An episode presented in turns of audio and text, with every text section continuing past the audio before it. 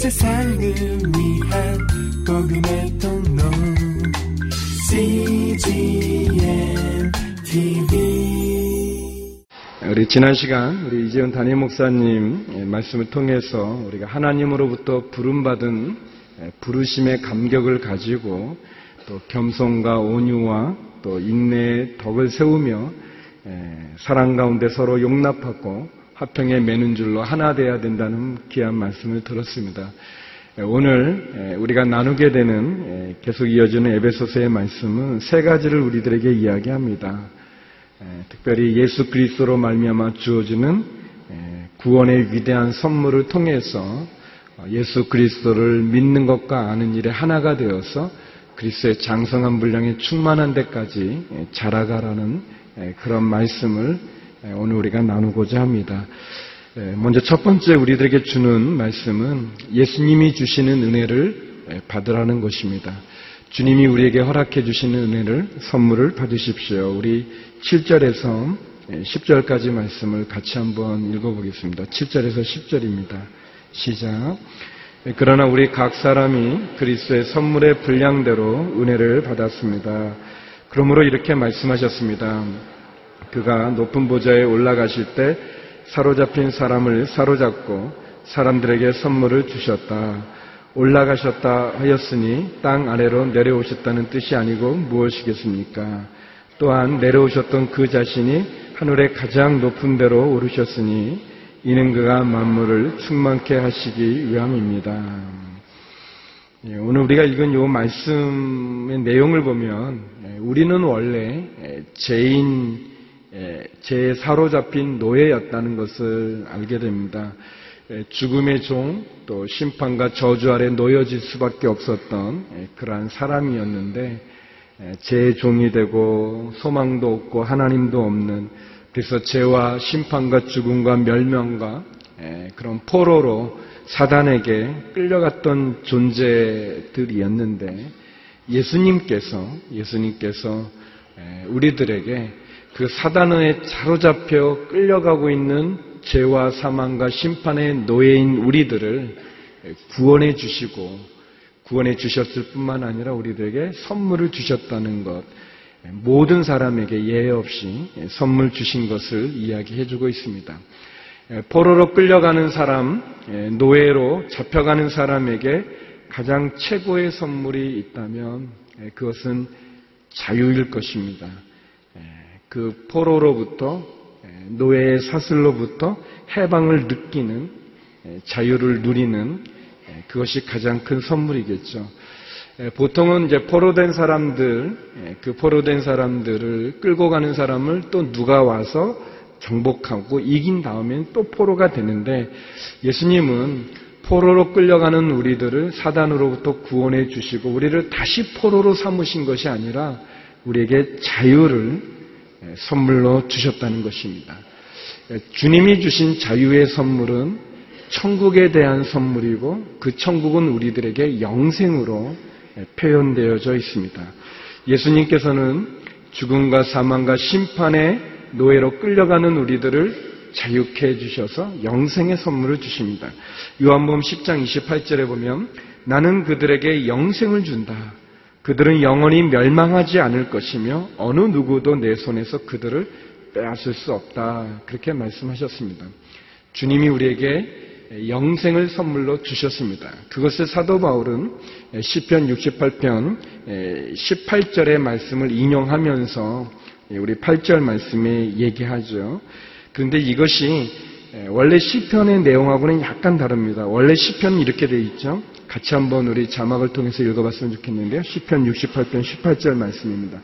같이 한번 읽어보죠. 시작. 주께서 높이 올라가셨고 포로들을 사로잡아 끌고 오셨으며 사람들에게 선물을 받으실 때 반역자들에게도 받으셨으니 여호와 하나님께서 거기 계시려는 것이다.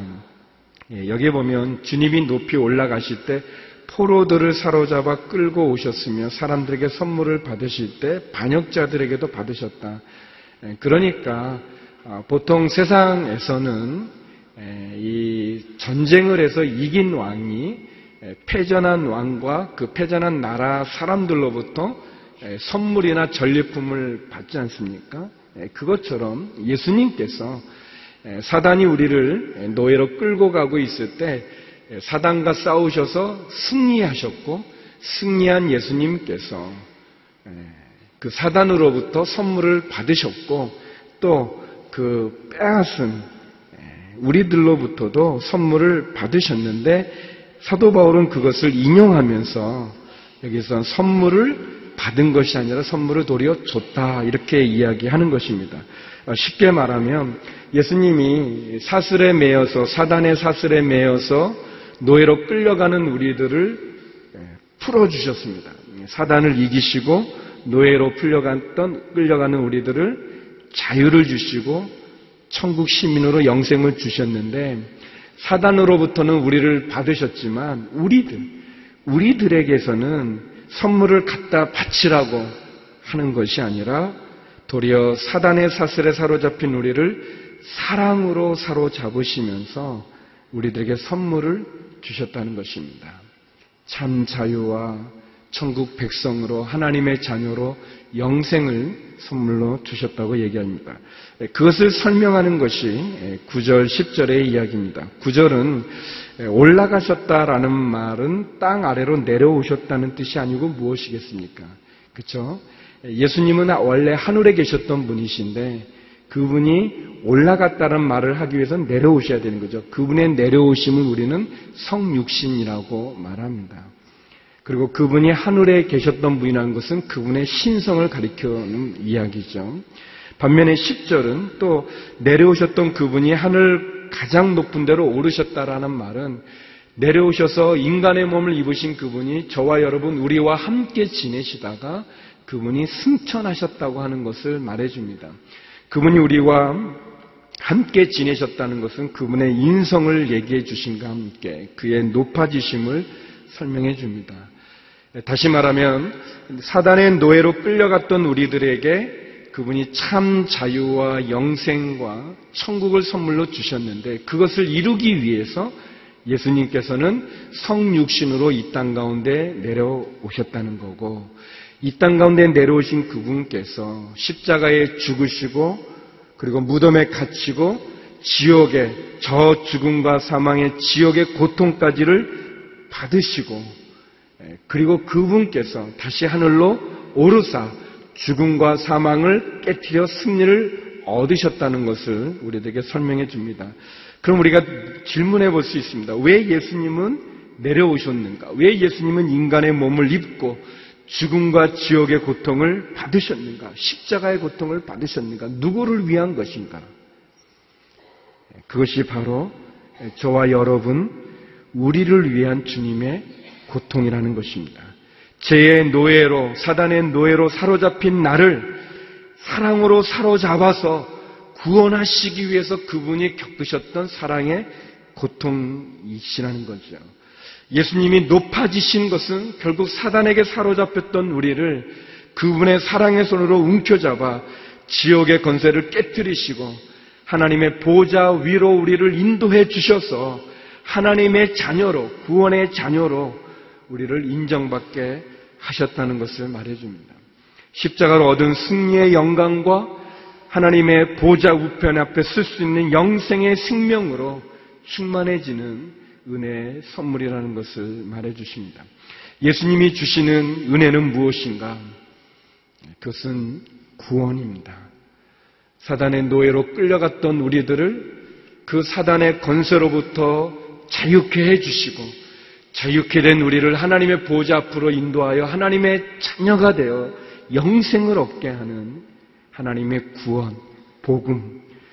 그래서 죄와 죽음과 멸망에 대한 예수님의 승리의 선포이기도 합니다.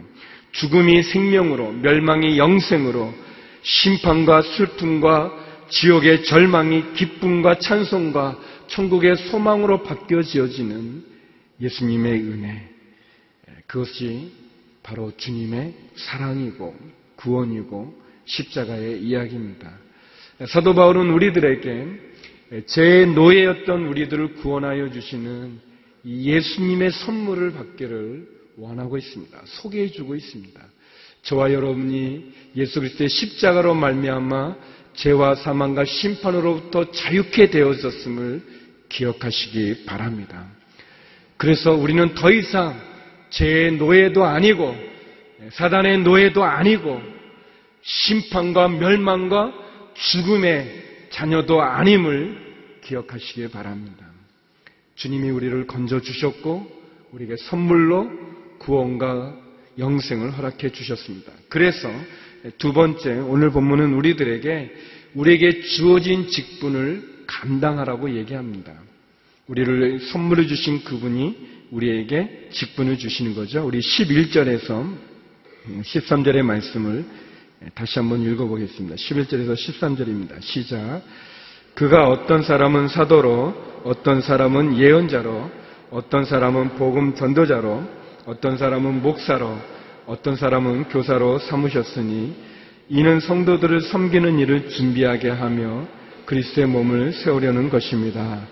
우리는 모두 하나님의 아들을 믿는 것과 아는 지식에 하나가 돼 온전한 사람을 이루어 그리스도께서 충만하신 정도에까지 도달해야 합니다.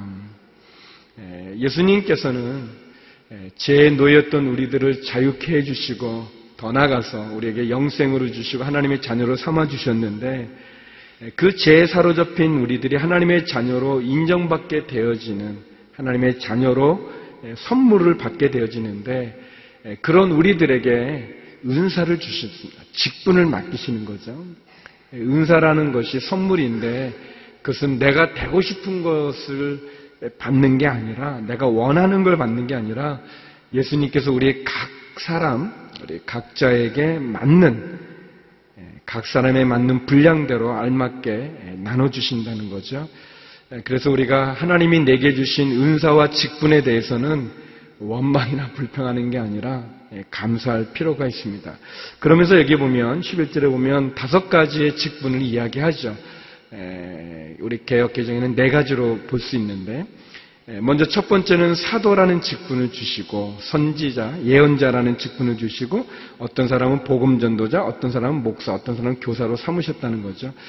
보통 사도는 세 가지의 조건을 갖춘 사람들입니다. 예수님이 임명하고 파송하는 사람이어야 되고, 또 예수님 밑에서 직접 배운 사람들이어야 되고, 그리고 예수님의 부활을 목격한 사람들이죠.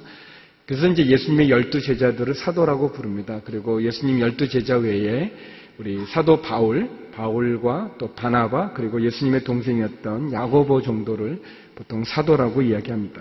특별한 권위와 또 사명을 받은 사람들이죠.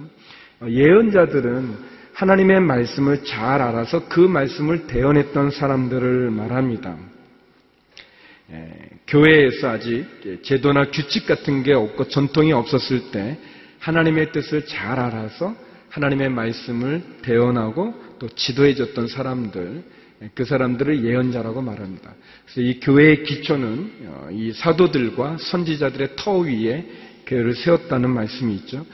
세 번째, 복음 전도자는 순회 선교사라고 말할 수 있습니다. 이 복음 전도자들은 교회 안에 머물렀던 사람들이 아니라 교회 밖에서 아직 예수님을 모르는 사람들에게 복음을 전했던, 전도했던 선교사라고 말할 수 있습니다. 한 곳에 머물지 않고 계속 전했던 사람들이 있고, 그리고 이제 교사가 있고 목사가 있는데, 이 목사와 교사는 한 사람이 가지고 있는 두 가지의 직임이라고 말할 수 있습니다. 그래서 이 목사와 교사는 이 교회 안에서 목회하는 그런 사람들을 말합니다. 이 목사라는 말이 쓰여진 것은 여기, 성경에서 유일하게 여기에만 나오는 그러한 단어인데, 보통 우리 교회 리더십들이라고 말할 수 있습니다. 장로님들, 또 목사님들, 리더십을 말할 수 있죠. 목사는 이 목자라는 말에서 나왔는데, 목자는 되게 세 가지를 감당하는 사람들이죠. 자기에게 맡겨진 양떼를 잘 먹이는, 그래서 푸른 초장 맑은 시냇물가로 인도하고, 또 자기에게 맡겨진 양떼를 잘 보살피는, 일이나 뭐 곰이나 늑대나 아주 악한 도둑들로부터 잘 보살피는 역할이 있었고, 또 세 번째는 이 양들이 되게 단순하고 어리석은데 잘 가르쳐야 됩니다. 먹을 것과 못 먹을 것을 가르치고 갈 때와 안 갈 때를 가리키는 그런 교사로서의 목사의 일이라고 말할 수 있습니다. 어떻게 보면 여기 나오는 이 직분들은 지금 우리의 직분들은 아니지만 지금 우리들은 많은 직분들이 있죠. 교회 안에서 뭐 목사와 장로와 권사와 뭐 안수집사님 그런 직분들도 있고 또 우리가 맡겨진 많은 역할들도 있죠. 뭐 순장이라든지 아니면 성가대라든지 또는 챔버팀이라든지 뭐 안내한다든지 주차 봉사를 한다든지 여러 모양으로 우리들이 교회를 섬기는 그런 직분들을 갖고 있습니다. 이 직분들을 가진 사람들은 어떻게 해야 되는가? 충성해야 되는 그런 자세가 필요합니다. 베드로전서 오 장 이 절에서 삼 절에 보면 베드로 사도는 지도자들에게, 교회 리더십들에게 이렇게 권면하고 있습니다. 같이 한번 읽어볼까요? 같이 읽겠습니다. 시작. 여러분 가운데 있는 하나님의 양떼를 치되 억지로 하지 말고 하나님의 뜻을 따라 자진해서 하십시오. 더러운 이익을 위해 하지 말고 즐거운 마음으로 하며 맡겨진 사람들에게 군림하는 자세로 하지 말고 오직 양떼의 모범이 되십시오.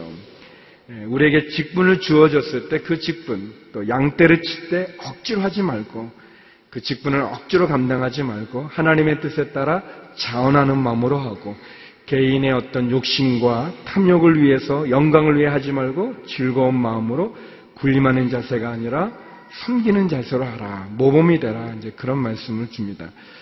이 주어진 직분을 감당하기 위한 왜 이 직분을 주셨을까? 그 목적을 십이 절에 두 가지로 설명합니다.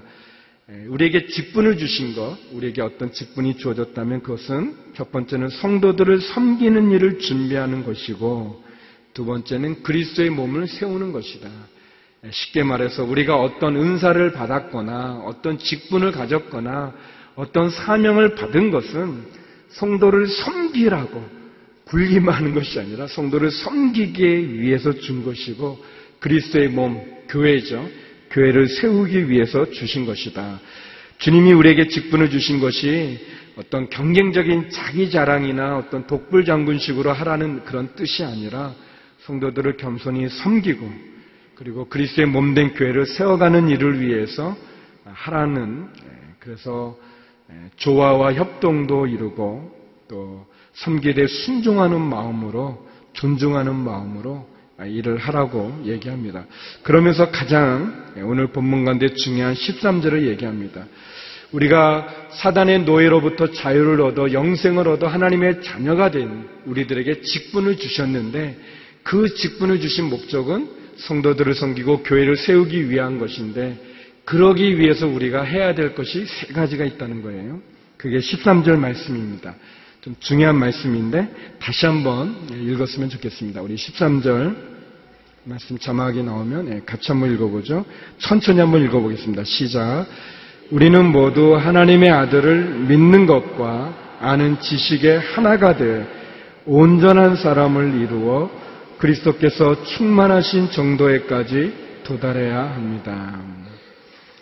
우리가 그리스도의 몸을 세우기 위해서 우리가 무엇을 해야 하는가?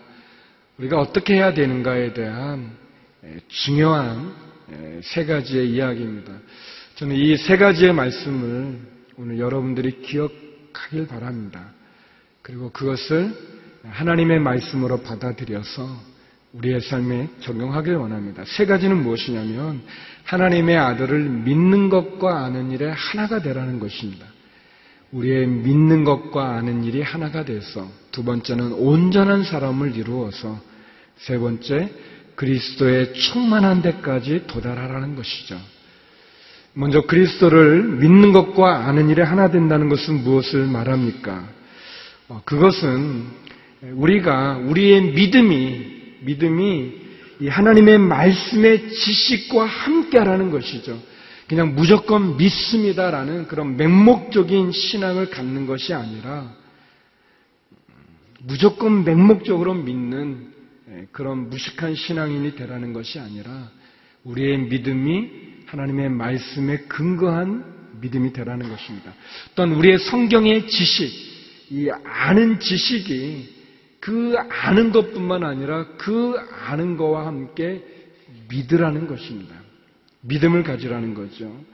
아는 것이 없는 믿음은 맹목적이 될 수 있고 또 믿지 않는 지식은 추상적이고 사변적이고 개변이 될 수 있는 것입니다. 성경은 하나님의 아들을 믿는 것과 아는 지식의 하나가 되라고 얘기합니다. 맹목적인 그런 고집에 매달리는 믿음의 자녀를 원하지 않고 또 믿지는 않고 지식으로만 아는 것을 원하지는 않습니다. 요한복음 십칠 장 삼 절에 보면 예수님이 이런 말씀을 합니다. 우리에게 주시는 영생을 대해서 영생은 오직 한 분이신 참 하나님 아버지와 아버지께서 보내신 예수 그리스도를 아는 것이라고 얘기하고 있어요. 영생은 알아야 됩니다. 여러분 알아야 믿죠. 또 믿는 것은 알아야 됩니다. 믿는 것과 아는 것이 하나가 되어야 진정한 신앙이라고 말할 수 있습니다. 우리는 예수님이 세상을 구원하러 오신 것은 다 압니다. 예수님이 이 땅 가운데 오신 것은 세상을 구원하러 오신 것은 알지만 그러나 그 예수님이 바로 나를 나를 구원하기 위해서 오셨다는 것은 몰라요. 잘 믿지 않죠. 모든 인간이 죄인이라고 우리는 말은 하지만 그러나 바로 내가 구원 얻어야 될 바로 그 죄인이 나라는 사실은 알려고도 하지 않고 믿으려고도 하지 않습니다. 우리에게 왜 회개하는 진정한 회개의 눈물이 없습니까? 그것은 우리가 알기만 하고 믿지 않기 때문에 그런 거죠. 또 우리의 믿음이 정확히 알지 못하기 때문에 그래요. 예수님을 믿으면 구원은 얻는다는 이야기는 머리로는 알지만 마음으로 믿지 않으니까 그 구원의 감격을 소유하지 못하는 것이에요. 우리가 예수님을 믿는다고 하지만 우리의 믿음이 어떤 내용인지를 알지 못하니까 정확히 깨닫지 못하고 회개하지 못하는 우리의 모습이 있는 거죠. 사랑하는 성도 여러분, 예수님이 십자가에 죽으셨다는 사실을 아는 것과 함께 그 십자가의 죽음이 나를 위한 죽음이라는 것을 믿으시기를 바랍니다. 나를 위한 십자가의 죽음을 믿을 때 그때 우리의 지식이 우리의 성경의 알미 얼마나 큰 은혜가 되어지는지요. 사랑하는 성도 여러분, 예수님의 십자가의 사건을 알지만 믿지 않으면 그 십자가는 나와 아무 상관이 없지 않습니까? 또 예수님이 나의 구주라는 것을 내가 믿어도 그 구, 구, 구주가 되시기 위해서 그분이 십자가에 죽었다고 하는 사실을 알지 못하면 우리는 그냥 어리석은 사람만이 되는 거죠. 사람들이 뭐 믿습니까 하면 아멘 아멘 합니다. 뭐 성령 충만하지 아멘 아멘 하죠. 근데 어떤 목사님이 너무 아멘을 그냥 생각 없이 하는 것 같아가지고 어 이제는 그만 아멘 하십시오 그렇게 말했는데 아멘 그러는 그런 분이 있었다고 뭐 얘기하는데 우리가 많이 아는 게 중요한 게 아니라 우리가 성경의 말씀을 많이 몰라도 자그마한 것만 알아도 그리고 그것을 진심으로 믿기만 해도 우리는 얼마나 달라질 수 있는지 모르겠습니다. 사랑하는 성도 여러분, 심오하고 어려운 것을 아는 게 아니라 하나님이 나를 사랑하고 그래서 예수님을 보내주셔서 십자가에 내 죄를 대신해서 죽으시고 그분이 부활하심으로 나의 모든 죄를 속겠다고 하는 이 사실을 아시기 바랍니다. 그리고 그 사실을 믿으시기 바랍니다. 그것이 하나가 되는 것이 구원이고 은혜이고 복음입니다. 저는 우리들이 몰라서 몰라서 천국에 못 들어가는 것이 아니라 우리가 몰라서 우리가 죄를 짓는 것이 아니라 우리가 믿지 않기 때문이라고 생각합니다. 성경의 말씀을 믿지 않기 때문이라고 생각하고 그리고 우리가 믿기는 한데 왜 능력이 없는가? 그것은 우리의 믿음이 하나님의 말씀을 근거로 하지 않기 때문이라고 생각이 되어집니다. 하나님이 오늘 우리에게 주시는 하나님의 아들을 믿는 것과 아는 지식의 하나가 될 수 있는 그래서 우리의 믿음이 살아있는 믿음이 되어지고 우리의 지식이 능력 있는 믿음이 되어질 수 있기를 주의 이름으로 축원합니다. 그래서 그런 믿음을 가진 우리들이 온전한 사람을 이루라고 얘기합니다. 온전한 사람. 여러분, 온전하다고 하는 것은 한쪽으로 치우치지 않는 것을 말합니다.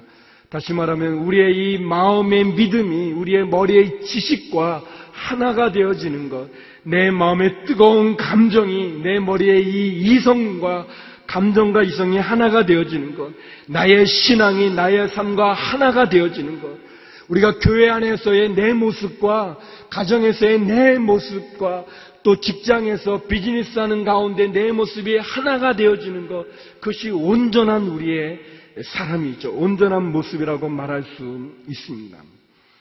우리의 머리가 하나님의 말씀에 대한 깊은 연구와 깨달음으로 우리의 인격이 흠이 없는 인격으로 부끄러움과 수치스러움이 없는 그런 순결한 삶과 생활이 돼야 될 것입니다. 온전한 성도가 되기를 주의 이름으로 축원합니다.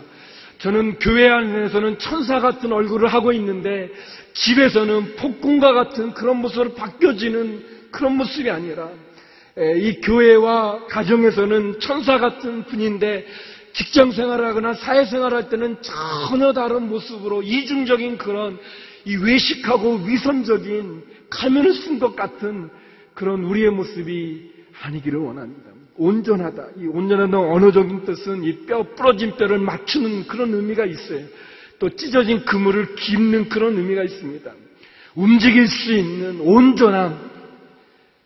홀로 있을 때나 여러 사람이 있을 때나 편하지 않는 그런 모습이죠.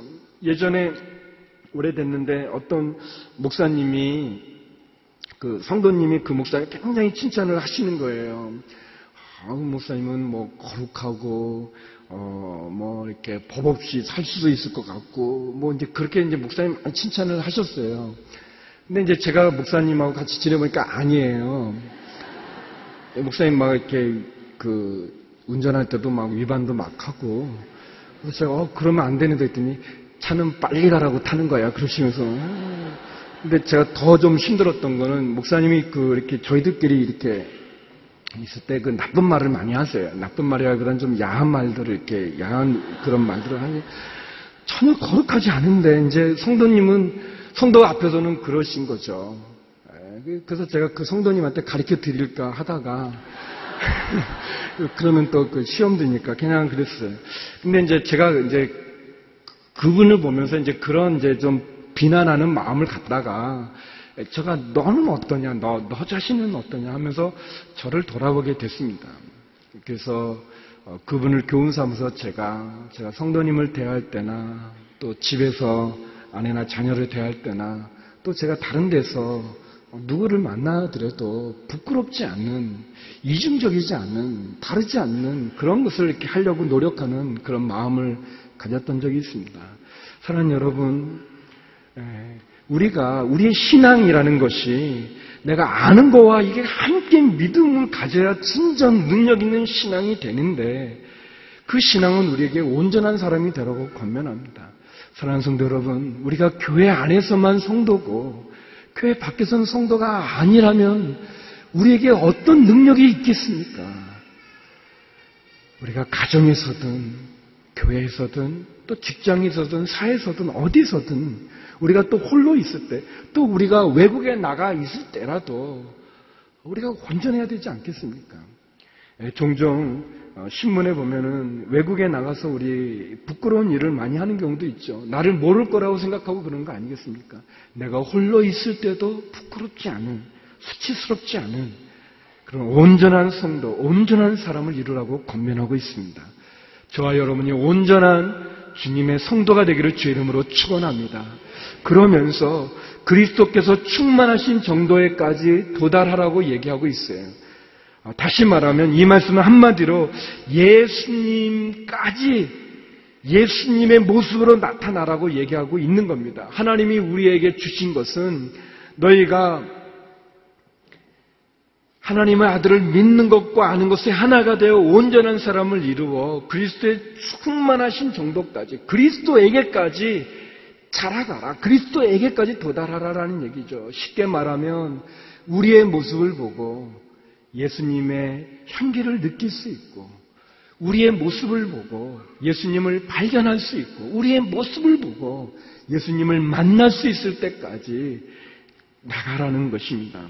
찰샘 셸돈이라는 분이 쓴 예수님이라면 어떻게 했을까? 예수라면 어떻게 했을까라는 그런 소설책이 있습니다. 그 책의 핵심적인 내용은 그거예요. 무엇을 결정할 때 예수님이면 어떻게 했을까? 무엇을 말할 때 예수님이라면 어떻게 말했을까? 어떻게 선택했을까? 어떻게 행동했을까? 어떻게 결정했을까? 어떻게 예수님이라면 했을까? 그런 질문을 한다는 거죠. 그래, 우리의 목표는 예수님에게 있습니다. 예수님의 경지에까지. 우리가 예수님이 될 수는 없죠. 그러나 예수님에게까지, 그의 충만하신 데까지 이룰 수 있는, 도달할 수 있는 저와 여러분이 되기를 바랍니다. 우리의 믿음이 예수님을 아는 지식과 하나가 되어져서 온전한 사람이 되어 그리스도에게까지 나가는 우리가 되길 원합니다. 그래서 마지막 세 번째, 사도 바울은 우리들에게 그리스도에게까지 자라라라고 권면하고 있습니다. 그리스도에게까지 잘하십시오. 우리 십사 절에서 십육 절의 말씀 같이 한번 읽어보겠습니다. 십사 절 십육 절입니다. 시작.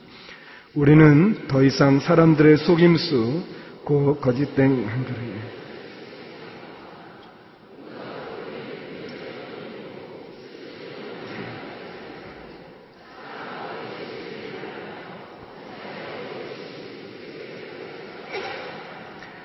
그리스도로부터 온몸이 각 마디를 통해 함께 연결되고 결합됩니다. 각 지체가 맡은 분량대로 기능하는 가운데 그 몸을 자라게 하며 사랑 가운데 스스로를 세워갑니다. 사도 바울은 그래서 우리가 자라가기를 권면합니다. 그리스도에게까지 자라라라고 권면합니다. 그러기 위해서 우리는 먼저 이 속임수, 그러니까 거짓된 속임수와 세상의 풍조에 밀려 요동하는 그런 휩쓸리는 그런 어린아이가 되지 말라고 얘기합니다. 어린아이들은 또 장점이 많죠. 순수하고 또 잘 받아들이고 잘 믿는. 그렇지만 또 어린아이들이 갖는 그 연약한 모습들이 있죠. 자기중심적이고 자기만 위하고 또 유혹에 이렇게 쉽게 넘어가는 약한 모습이 있는데, 바울은 십사 절에서 결국 우리들의 모습이, 우리들의 신앙이 나만 생각하는 이기적인, 나 중심적인 그런 신앙을 벗어버리고 세상의 헛된 교훈들, 이단들, 이상한 종교들, 제약의 유혹에 넘어가지 말라고 이야기합니다. 그리고 더 나아가서 우리가 사랑 가운데서 진리를 말하고 범사의 모든 일의 머리 대신 그리스도에게까지 자라가라, 그렇게 얘기합니다. 그리스도로부터 온몸이 마디를, 각 마디를 통해 함께 연결되고 또 결합된다고 얘기합니다. 그러니까 이 기능, 각 지체가 맡은 분량대로 기능하는 가운데, 다시 말하면 뭐 손이 하는 일을 발이 대신할 수 없잖아요. 뭐 코가 하는 일을 뭐 눈이 대신할 수 없고, 뭐 우리가 아무리 배고프다고 그래가지고 입이 해야 될 그 일을 뭐 귀가 대신할 수 없는 것처럼 각 사람, 우리 모두에게 맡겨진 그 직임을 따라서 분량대로 서로 사랑 안에서 맡은 직분대로 봉사하라, 그렇게 얘기하죠. 그러면서 아주 중요한 말씀, 그리스도에게까지 자라가라고 얘기하고 있습니다. 예전에 제가 어렸을 때는 그 안 믿는 가정에서 신앙생활을 하다 보니까 제가 그 먼저 된 자가 나중되고 나중된 자가 먼저 된다는 말을 좋아했어요. 그 제 그 친구가 그 장로님 아들 친구가 있었는데, 어, 툭 하면 그 말 하는 거예요. 자기는 뱃속부터, 엄마 뱃속에 있을 때부터 교회 다녔다고. 저한테, 너 교회 나온 지 몇 년 됐으면 제가 일 년 그러면 나는 뱃속부터 다녔다. 에, 그, 이제 나중인데 성경에 보니까 그런 말이 있더라고요. 먼저 된 자가 나중되고 나중된 자가 먼저 된단 말. 그걸 제가 알아가지고, 너 몇 년 됐어? 그러면 제가 일 년. 에, 난 엄마 뱃속부터 다녔다. 그러면 제가 바로 얘기해 줬어요. 먼저 된 자가 나중되고 나중된 자가 먼저, 그렇게 이제 그 말을 많이 써 먹었는데, 아니, 죄송합니다. 썼는데, 사용했는데, 목이 아프니까 막 원고에 없는 얘기하니까 이런 실수를 합니다. 제가 거친 말을 써서 죄송한데요. 그 근데 어느 순간에 어느 순간에 제가 그 말을 잘 사용하지 않는 저를 보게 됐어요. 왜냐면 제가 교회 다닌 지 벌써 오래됐고 이제 제가 처음 된 자가 됐어요. 초등학교 오 학년인가 그때부터 다녔으니까 오래됐잖아요. 오래됐잖아요. 어, 어느 순간부터 제가 그 말을 불편해하는 모습을 보게 됐습니다. 근데 오늘 사도 바울은 우리들에게 얘기합니다. 누가 사람들과 이렇게 비교하고 경쟁해서 얘기하는 게 중요한 게 아니라 너희가 그리스도에게까지 자라가야 된다. 자라가야 된다. 히브리서 오 장 십이 절에 이런 말씀이 있습니다. 같이 한번 읽어볼까요? 한번 내용을 생각하면서 한번 읽어보십시오. 시작. 여러분은 지금쯤 선생이 돼 있어야 마땅한데 누군가 다시 여러분에게 하나님의 말씀의 초보 원리들을 가르쳐야 할 형편입니다. 그래서 여러분은 젖만 먹고 단단한 음식은 먹지 못하는 사람들이 됐습니다. 이 말씀은 우리가 어른이 돼야 되는데 성장해서 자라가야 되는데 우리가 마치 갓난 아기처럼 엄마 젖만 먹고 음식은 소화해내지 못하는 그런 우리들을 대해서 자라가라고 얘기하고 있는 말씀입니다. 사랑하는 성도 여러분, 여러분은 교회 나오신 지 몇 년이 됐습니까? 예수님 영접한 지 얼마나 됐습니까? 우리가 직분을 자랑하거나 연수를 자랑할 것이 아니라 과연 내 신앙이 자라가고 있는가? 내 믿음이 성장하고 있는가? 그리스도에게까지 내가 성장하고 있는가를 돌아봐야 될 것입니다. 예전에 제가 초등부 전도사였을 때 우리 부장 집사님이 계셨는데 사회적으로도 성공하신 분이셨고 유머가 많으시고 굉장히 모든 것이 부족해 보이지 않았던 분이셨어요. 근데 이 부장 집사님이 딸이 있었는데 딸과 함께 미국에 가셔야 된다고 그래서 한 주 빠지게 됐다고 말씀하셨습니다. 그래서 제가 아, 돈이 많으신 분이시니까 자녀를 미국에 유학시키나 보다 그렇게 생각을 했었어요. 근데 그 다음 주에 그 이제 가시고 나서 부감 집사님께서 교사회를 인도하시면서 그 딸을 위해서 우리 부장 집사님 딸을 위해서 기도하자고 얘기하셨습니다. 그래서 저는 그때 처음 알았는데 부장 집사님의 따님이 이렇게 커가야 되는데 이 성장 호르몬이 정상적인 수치가 나오지 않아서 키가 너무 작은 거예요. 중학생인데 초등학생보다도 작은 그런 키를 가지고 있는. 그래서 그것이 한국에서 많이 여러 병원 다니면서 애썼는데 안 돼서 결국 미국에 있는 한 병원이 연결이 되어서 그 아이를 데리고 미국에 가셨던 거더라고요. 저는 아이들은 태어나면 다 그냥 쑥쑥쑥 자라는 줄 알았습니다. 근데 그렇지 않은 거예요. 자라야 되는데 자라지 못한 자녀를 보는 부모의 마음이 아픈 것처럼 사랑하는 성도 여러분, 우리는 그리스도에게까지 자라야 됩니다. 자라가야 되는데 우리의 믿음이 잘하지 못하고 있다면 어린 아이로 갓난 아이로 젖만 먹는 어린 아이로 머물러 있다면 우리를 바라보는 하나님의 마음이 얼마나 아프시겠습니까? 사랑하는 성도 여러분, 예수님이 주시는 은혜를 받아서 주어진 직분을 가지고 그리스도를 믿는 것과 아는 일에 하나가 되어 온전한 사람이 되어 그리스도의 장성한 분량에 충만한 데까지 자라가는 저와 여러분이 되기를 주의 이름으로 축원합니다. 기도하시겠습니다. 거룩하신 아버지 하나님, 주님이 주시는 참 자유와 영생과 하나님의 자녀 그 구원의 선물을 가지고 믿는 것과 아는 일에 하나가 되어 온전한 사람으로 그리스도에까지 자라가는 저희 모두가 되게 하여 주시옵소서. 예수님 이름으로 기도드립니다. 아멘. 온 세상을 위한 복음의 통로 씨지엠 티비